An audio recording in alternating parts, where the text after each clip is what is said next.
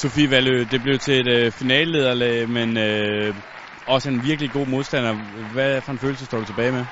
Øh, jeg, jeg står egentlig, og, og selvom det selvfølgelig er ærgerligt at tabe en finale, så, så står jeg også med, med en følelse af, at, at jeg er tilfreds med min indsats. Øhm, hun var klasser bedre end mig, og det viste hun også her i finalen. Øhm, hun gav mig ingen nemme point, og og hun, hun var bare bedre, så, så jeg har det fint nok med, med at have tabt den her.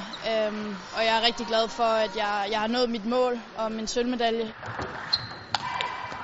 Og jeg møder hende her, som, som jo er så god, så, så, øhm, så ser jeg også, hvad, hvad, hvad det er, der er, gør hende så meget bedre end mig. Og, og det er sådan, hun er jo både, bedre både i, i spillet og i, og i saven, og, og sådan set alt. Øh, men også den attitude, hun går ind med til kampen, at, at øh, selvom at hun, hun har publikum mod sig, og, og selvom at, at hun egentlig kan gå ind og vinde meget nemt over mig, uden, uden at spille sit måske topniveau, så, så går hun ind, og, og hun giver mig ingen nemme point, og ja, viser, at hun er meget, meget overlegen.